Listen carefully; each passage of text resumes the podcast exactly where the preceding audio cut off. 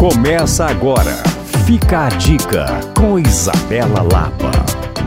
Será que carnaval combina com música clássica? A Fundação Clóvis Salgado tem a intenção de te mostrar que sim. E hoje e amanhã, a partir das 12 horas, no Grande Teatro do Palácio das Artes, você vai poder conferir de forma gratuita o concerto de carnaval, batizado de Esquentando os Tamborins. Isso mesmo, com uma iniciativa da APA Arte e Cultura, a apresentação contará com a presença de músicos do Coral Lírico de Minas Gerais, da Orquestra Sinfônica de Minas Gerais, dos bailarinos da Companhia de Dança do Palácio das Artes e de membros da tradicional Escola de Samba de Belo Horizonte Canto da Alvorada. O repertório está incrível, representando tradição da folia brasileira. Para participar, você precisa retirar o seu ingresso no site do Eventim. E como sempre falo por aqui, retire o ingresso e comprometa-se a participar, porque apesar de ser gratuito, não é correto retirar a vaga de alguém que quer ir de verdade, não é mesmo? Outras informações você pode me procurar no Coisas de Mineiro ou rever essa dica em alvoradafm.com.br/podcasts. Eu sou Isabela Lapa para Alvorada